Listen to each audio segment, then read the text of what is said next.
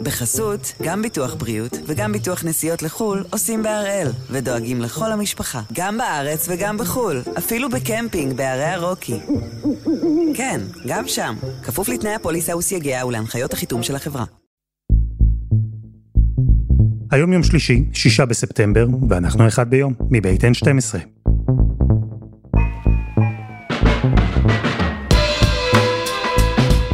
אני אלעד שמחיוף, ואנחנו כאן כדי להבין טוב יותר מה קורה סביבנו, סיפור אחד ביום, כל יום.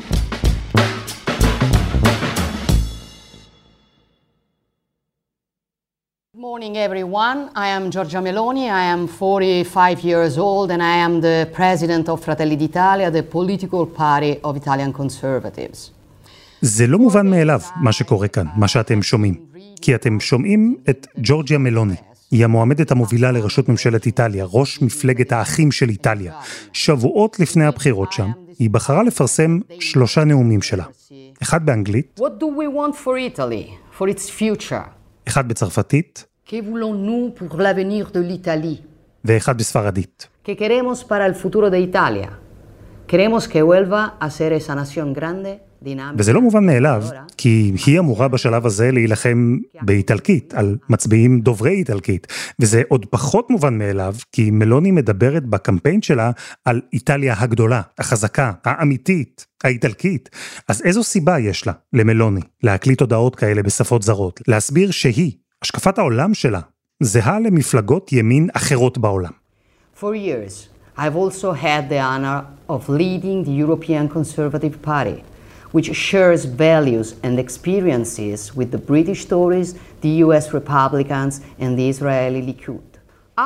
כן, לא טעיתם, היא הזכירה גם את הליכוד בישראל, וזה לא מקרי, עוד נגיע לזה.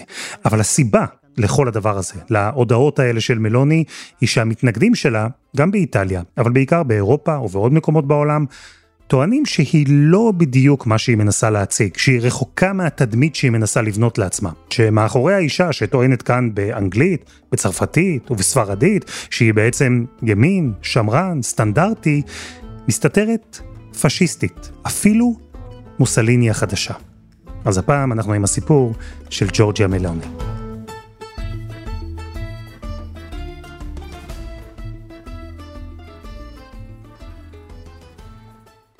קרמל לוצאטי, עיתונאי בטלוויזיה האיטלקית, בעבר גם אצלנו בחדשות. שלום. שלום אלעד. תגיד, אתה עדיין סופר? כמה מערכות בחירות ראתה איטליה בשנים האחרונות? זה בכלל משהו שאפשר עדיין לספור? תשמע, קודם כל זה פחות מהארץ בשנים האחרונות. אבל כן, יש שם הרבה מאוד מערכות בחירות. היא מערכת פוליטית מאוד דומה למערכת הפוליטית בישראל. אין אף פעם רוב מוצק. זו המערכת, השיטה, כלומר, או שיש משהו ב-די אן איי האיטלקי שאף פעם לא מרוצה מהנציגים שלו? לא, לא, זה לגמרי שיטת ממשל. אלעד, זה לגמרי שיטת ממשל. זה שיטת ממשל בדיוק כמו הישראלית, עם סמכויות קצת יותר נרחבות לנשיא. אבל ברגע שיש שיטת ממשל כזאת, עם הרבה מאוד מפלגות קטנות, שלא מצליחות להרכיב קואליציה, ואין למעשה היום מפלגות ממש גדולות. אגב, גם בארץ אין היום מפלגות ממש, אין את מפלגת העבודה של פעם. כך שהפוליטיקה האיטלקית מהבחינה הזאת מאוד דומה לפוליטיקה הישראלית. יש גוש ימין, ויש גוש שמאל, ויש גוש מרכז, והם לא מצליחים אף פעם להגיע להסכמות, ולא מצליחים להרכיב ממשלה. אז נכון, אין כבר מפלגות גדולות, אין מפלגה ששולטת לבד, זה נכון באיטליה ונכון גם בישראל, אלא שבאיטליה, בניגוד אצלנו, זה קרה לא מעט בעקבות uh, טראומה, בעקבות מפלגה כזו, או איש ששלט לבד. והטראומה מבניטו מוסוליני הובילה לשינוי במערכת הפוליטית האיטלקית, זה קרה אחרי מלחמת העולם השנייה. מה שקורה בסוף מלחמת העולם השנייה, והטראומה מהשלטון המוחלט, הטוטליטרי של מוסוליני והפשיזם, המשטר באיטליה משתנה לגמרי. המלך כבר איננו, יש נשיא שהוא סמלי בדיוק כמו בישראל, ויש איזונים ובלמים כדי לא לאפשר לאף מפלגה להגיע לאיזשהו רוב מוחלט, ולהיות מסוגלת להעביר חוקים ולהפוך את המדינה למדינה טוטליטרית. ואז למעשה יש שלושה גושים של מפלגות. יש את המפלגה הקומוניסטית פרו-רוסית, שהיא לגמרי מחוץ למשחק הפוליטי, אבל נשאר לה סוג של כוח בכל מיני תפקידים. יש את המפלגה הסוציאליסטית, שזה שמאל מתון, ויש את המפלגה הכי חזקה באיטליה, כי מזכיר לך, זו מדינה מאוד מאוד קתולית, והוותיקן שם מעורב בכל דבר, שנקראת המפלגה הדמוקרטית נוצרית, והמפלגה הזאת למעשה שולטת באיטליה במשך שנים מאוד רבות, עד שבשנות ה-תשעים מתפוצצות פרשיות שחיתות, גם של המפלגה הדמוקרטית קתולית וגם של המפלגה הסוציאליסטית, ואז ברלוסקוני משתלט על, ה, על הבסיס הפוליטי של המפלגה הנוצרית, וככה הוא מצליח למעשה להשתלט על המרכז ימין, ולשלוט באיטליה תקופה מאוד מאוד ארוכה, וגם זה נגמר, זה נגמר מכל מיני סיבות, לפני סדר גודל של עשר חמש עשרה שנה, בהתחלה פרשיות הבונגה בונגה. Italian Prime Minister Silvio Berlusconi has been indicted this morning and will face trial on charges he paid for sex with an underage girl and then tried to cover it up. Hundreds of thousands protested over the weekend, fed up with endless stories of bunga bunga parties, young women stripping for the Prime Minister and his friends in exchange for cash and jewelry. They want Berlusconi. ואיטליה נכנסת לאיזושהי מערבולת של חוסר יציבות כזאת. עכשיו זה באמת מצב ממש כמו בישראל של כמה גושים. למעשה באיטליה היום יש שני גושים, בלי יותר מדי פערים אידיאולוגיים אחד מהשני, כי בסוף מדברים שם על כלכלה, לא מדברים על, על סוגיות קיומיות וביטחוניות, הרבה מאוד ענייני אגו, ובתוך האקלים הזה צומחת מפלגה שנקראת הצ'ינקווסטלה, חמשת הכוכבים, שהיא מפלגת מחאה, נגד הפוליטיקה האיטלקית, בוא נגיד לזה. It started as just another protest movement. Now it could control the Italian government, and many in Europe are terrified. It's called the five-star movement, a foul-mouthed comedian named... משהו עצמאי שהתפורר לחלוטין, כי היה להם ראש ממשלה שנכשל טוטלית בטיפול בקוביד, היו להם שרים שאין להם מושג בשום דבר, אתה רואה את הדבטויות שלהם, התחילו ריבים פנימיים, וה... המפלגה הזאת למעשה מתפוררת. אז זהו, נדמה שכבר עשרות שנים זה המצב, שהדבר הכי יציב בפוליטיקה האיטלקית זה חוסר היציבות שבה. ובאקלים הזה של חוסר יציבות, של פוליטיקה גושית, צמחה גם ג'ורג'יה מלוני. מאיפה מתחיל הסיפור שלה? אני הייתי מתחיל עם מה שהיא אוהבת להתחיל איתו, וזה הילדות בשכונה בצפון, איטל... בצפון רומא, לאב שהוא רואה חשבון, ואימא עקרת בית, יש לה עוד אחות אחת, יותר גדולה. בגיל שנתיים האבא עוזב את איטליה, עוזב את המשפחה. לפי הסיפור, שלפחות היא מספרת, הוא גם לא רצה אותה, הוא אמר לאימא שהייתה בהיריון, תפילי אותה. האבא עוזב אותה, הבית שלהם נשרף, כי היא והאחות שלה השאירו נר דולק, ואז האימא מוצאת את עצמה עוברת לשכונה אחרת שנקראת גרבטלה.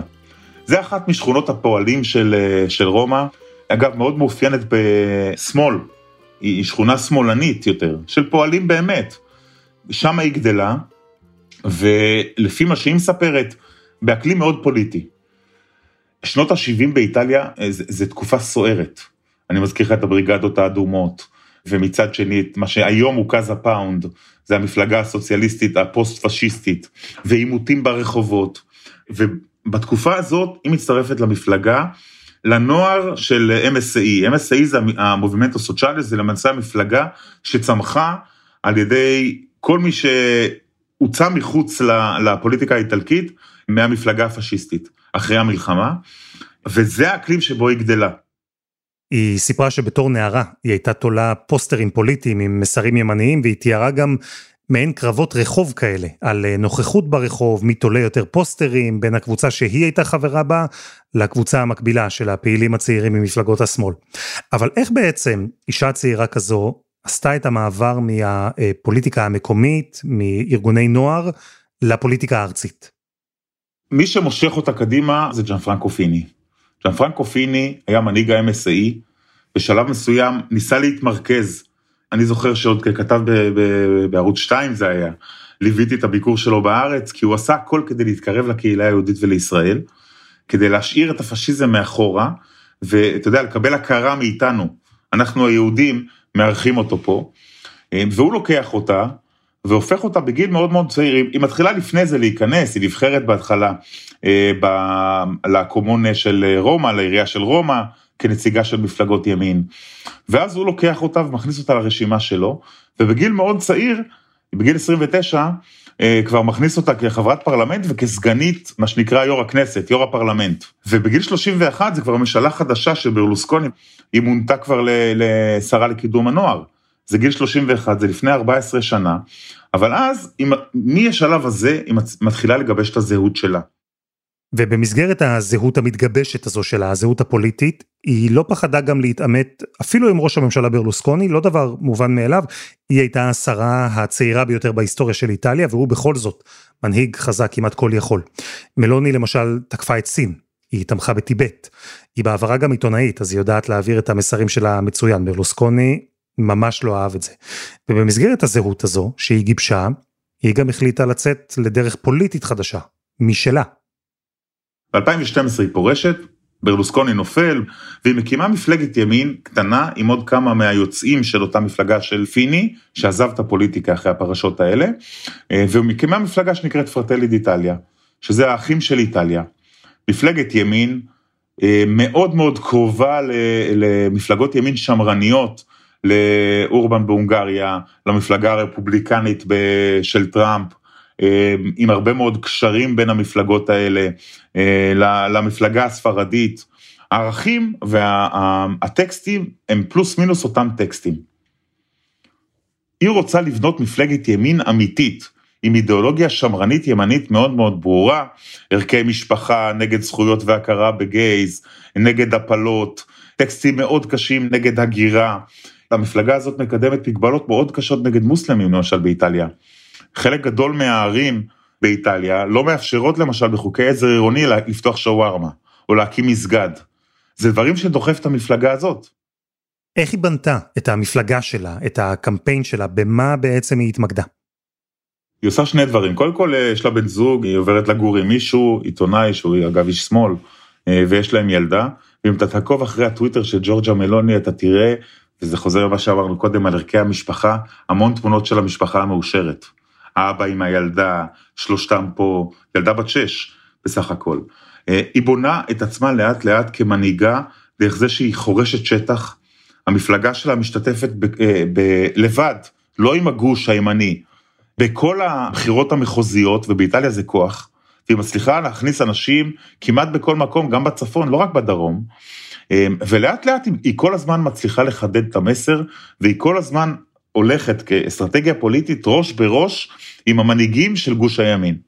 כל הזמן תוקפת את סלוויני, היא כל הזמן תוקפת את ברלוסקוני, היא נכנסת אה, ב- בראש ממשלה של אה, קונטה, שהיה ראש ממשלה מטעם חמשת הכוכבים, אתה זוכר בקואליציה, שנפלה לי אה, במהלך הקוביד, נכנסת בו ברמה כאילו של אה, צריך להעמיד תולדין על הטיפול בקוביד, אה, טקסטים שאתה לא רגיל לשמוע בפוליטיקה האיטלקית, ולאט לאט בונה את הכוח שלה, מחדדת בעיקר את המסרים, ואני חושב שבסוף הקמפיין שלה בנוי על שתי רגליים, אני כמוכם, אני העם, אני גדלתי בבית קשה, בבית של אמא שעבדה בשלוש עבודות כדי לגמור את החודש, אני מבינה אתכם לא כמו הפוליטיקאים האלה, הכלכלנים שמגיעים מהצפון או מאוניברסיטאות במרכז, ומנסים לתקן את המדינה, זה הדבר הראשון, ודבר שני דוחפת מאוד מאוד חזק את הטקסטים, הם אותם טקסטים של, של דיברנו על זה, של כל המפלגות השמרניות ברחבי העולם, אגב, היא לא מפחדת, איך הדוגמה?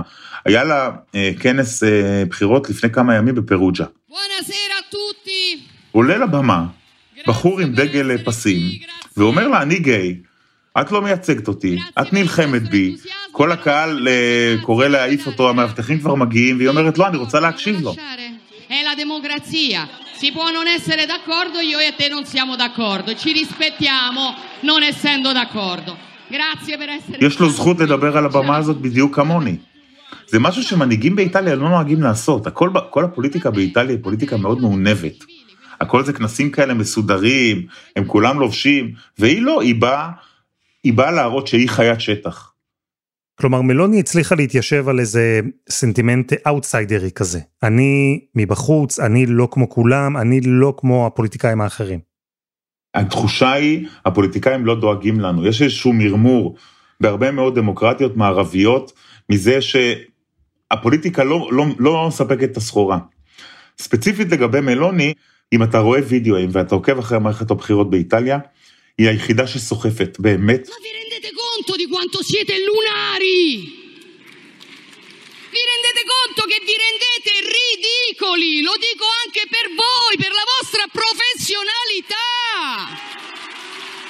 היא היחידה שמצליחה לייצר זהות, בכנסים שלה, ובגלל זה היא מצליחה והיא צומחת בקצב מדהים. היא משדרת אנושיות, היא משדרת שהיא דואגת לאזרחים, גם הסיפור האישי שלה אה, במידה מסוים, מסוימת מתחבר לזה, ומול האפרוריות של כל המנהיגים האחרים, זה משהו אחר לגמרי במפה הפוליטית.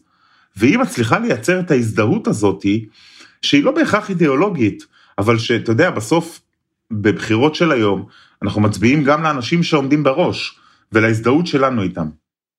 ובהתחלה, והאמת היא שלא רק בהתחלה, האחים של איטליה, המפלגה הזו, נתפסה כאנקדוטה שולית בפוליטיקה הלאומית של איטליה. בבחירות אינה סביב שלושה או ארבעה אחוז מכלל המצביעים, ובכלל, מלוני נתפסה גם כסוג של שוליים סערוריים קיצוניים. הזכירו למשל אמירה שלה מהעבר, שמוסליני, הרודן, הפשיסט, היה פוליטיקאי טוב. היא אמרה שהוא היה הטוב ביותר בחמישים השנים האחרונות. כן, היא אומרת שיש לה נוסטלגיה לפשיזם, אבל שהוא טעה בחוקי הגזע, הוא טעה בהצטרפות למלחמה ולנאצים. זאת אומרת, היא מתייחסת למוסוליני, היא משחקת על הערגה שיש להרבה מאוד איטלקים, לתקופה הזאת של איטליה הגדולה. מוסוליני הפך את איטליה לאיטליה הגדולה.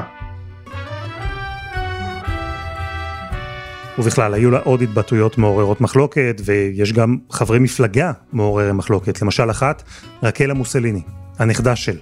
ולמרות שאווירת הפשיזם מרחפת מעל האחים של איטליה, וגם מעל ג'ורג'יה מלוני, היא יצאה מהשוליים, היא כבר לא אנקדוטה. היום היא המועמדת שצפויה לקבל את מספר הקולות הגבוה ביותר, בבחירות שיערכו שם בעוד פחות משלושה שבועות. אבל קודם חסות אחת, וממש מיד חוזרים.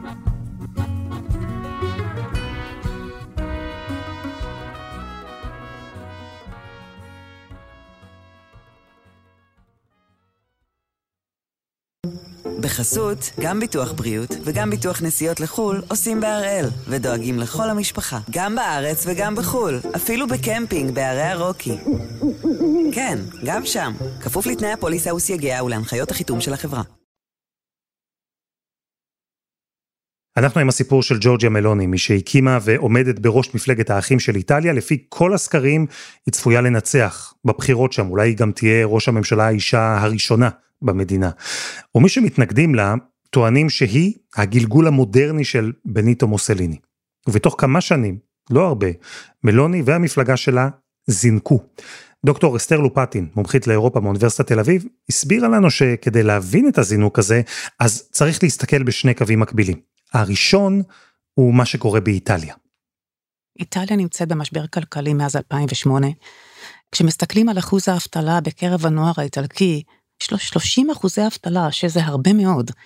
כשמסתכלים כמובן מעבר לאחוזי אבטלה, על החוב הלאומי האיטלקי, אז אחרי יוון, איטליה מככבת במקום שני, מבחינת החוב הלאומי שלה. כלומר, המצב של איטליה הוא די בכירה, והאיטלקים רואים את זה. הכלכלה הקורסת, משבר הקורונה, ההגירה, לפוליטיקאים של איטליה כמו מלוני, יש לא מעט סיבות למחאה. וגם לציבור. אבל דוקטור לופטין בכל זאת מסתכלת על עוד קו רחב יותר, גדול יותר מאיטליה או מג'ורג'יה מלוני.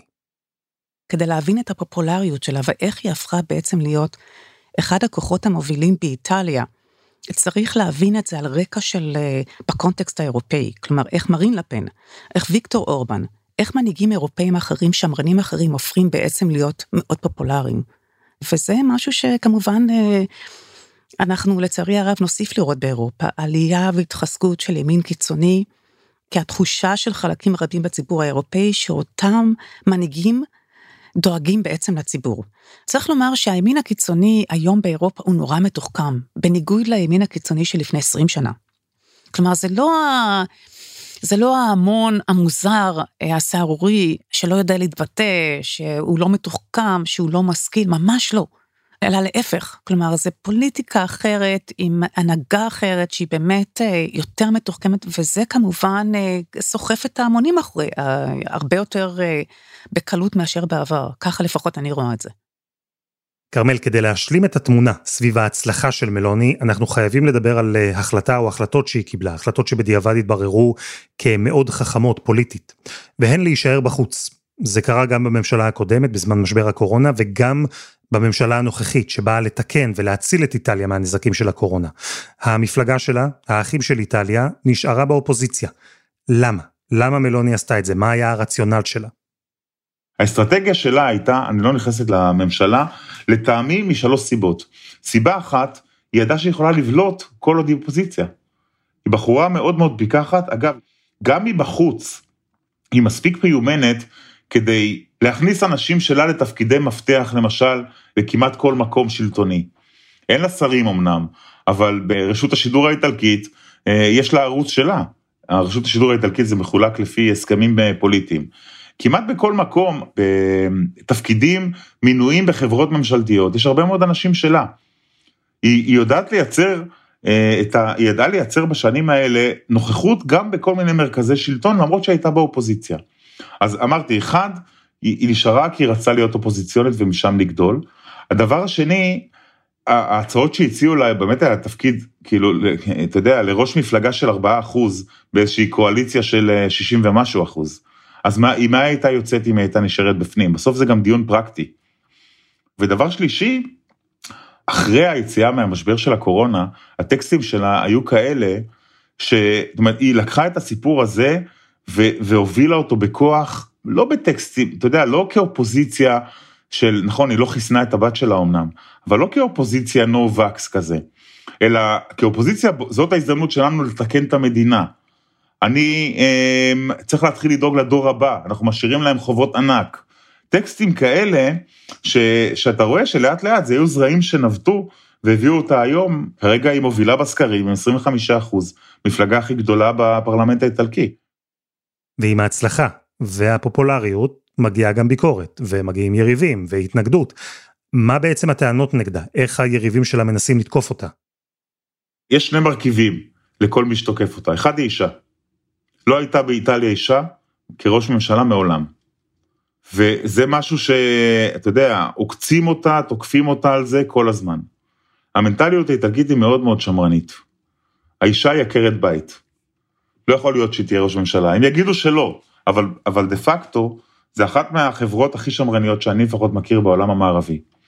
זה דבר אחד. והדבר השני, זה שכל מה מזכירים לה את, ה, את, ה, את הפשיזם, פשיזם, פשיזם. היא מצידה, הסתירה לגמרי את כל המעגלים, גם סביבה ברמה האישית, האחיין שלה, אחיין באיטליה זה בן דוד של אמא שלה, אבל לא חשוב, חבר באחד המחוזות כפרלמנטר באחד המחוזות, חונך לפני שלוש שנים אנדרטה, לבחיר משטר פשיסטי בשם רודולפו גרציאני. האיש נקרא באיטליה הקצב של אתיופיה, הוא היה אחד היותר מזוהים בממשל הפשיסט, בממשל הפשיסטי עם, עם הברית, עם, עם, עם היטלר. הוא נעלם לגמרי, אתה לא תמצא תמונה שלו, שמקושר אליה, בשום דבר. יש אחרים, יש ראש מחוז מרקה, שהיא אומרת שזה המחוז שמנוהל הכי טוב באיטליה, צעד לפני שלוש שנים בצעדת, בצעדה לציון הצעדה לרומא של הממשל הפשיסטי. זה כל מיני דברים שהיום אתה לא תמצא, כי, כי באמת קשה למצוא את זה, היא העלימה את זה לגמרי.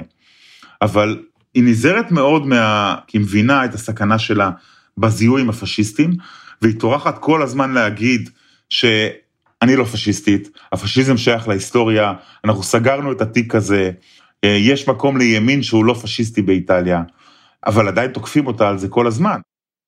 ופה אנחנו מתחברים להחלטה שלה לפרסם שלושה סרטונים, מעין נאומים כאלה, הודעות אישיות, באנגלית, בספרדית ובצרפתית. כי אם מול המתקפות על זה שהיא אישה, מלוני מצליחה לדלג בקלות, אפילו להשתמש בזה לטובתה. אבל האזכורים על העבר הפשיסטי, הטקסטים הפשיסטיים, הקשרים הפשיסטיים, עם זה היא מתקשה יותר להתמודד. והיא כן ממשיכה לומר שהיא ימין, בלי להתנצל, בלי להתבייש, היא לועגת לשמאל, באותם סרטונים למשל היא אומרת, אני כאן גם אם השמאל לא אוהב את זה, אבל עושה רושם שמלוני מדברת באופן לכאורה, מתון יותר. היא עושה את זה בטקסטים אחרים, כי היא באמת בונה את עצמה, וזה הכל סביבה אגב, אתה תשאל איטלקי מי יש במפלגה של מלוני, הוא לא ידע. להבדיל מחמשת הכוכבים שהיו כל מיני דמויות, אצלה אתה לא תדע, זה הכל היא.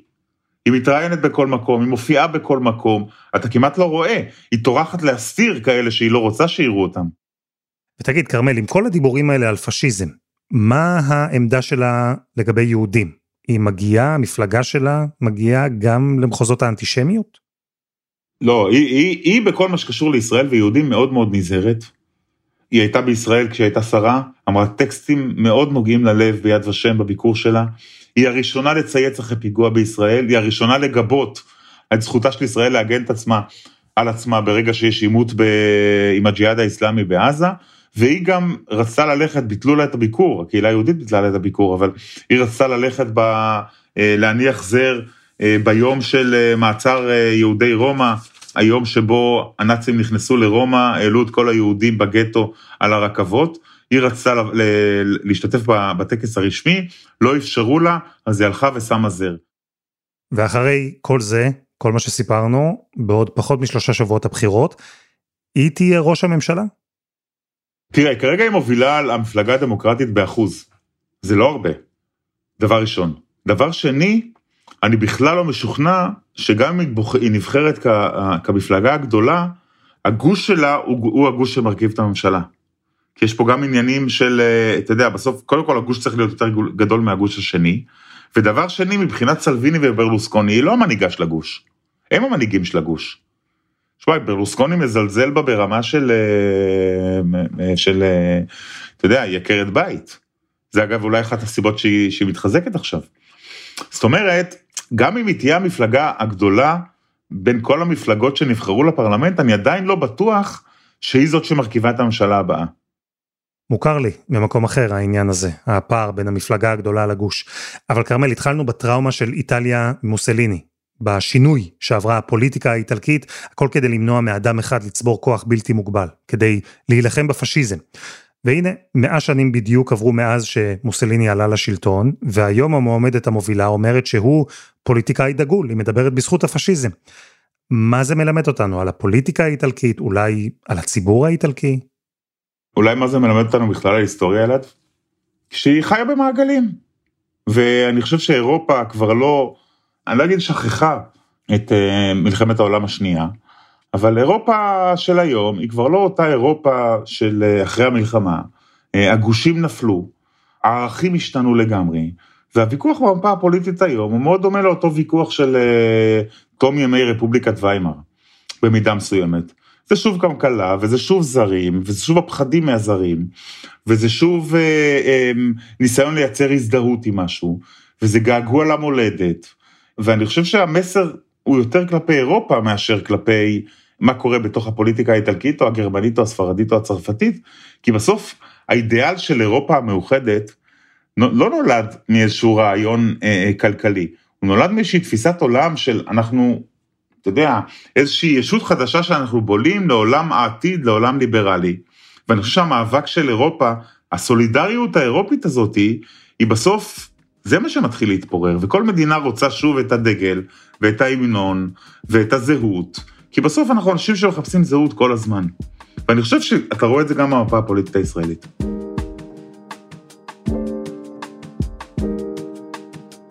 קרמל לוצאטי, תודה.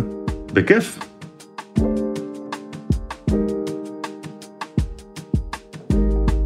וזה היה אחד ביום של אן שתים עשרה. אנחנו גם בפייסבוק, חפשו אחד ביום הפודקאסט היומי. העורך שלנו רום עתיק, תחקיר והפקה דני נודלמן, רוני ארניב ועדי חצרוני, על הסאונד יאיר בשן שגם יצר את מוזיקת הפתיחה שלנו, ואני אלעד שמחיוף. אנחנו נהיה כאן גם מחר.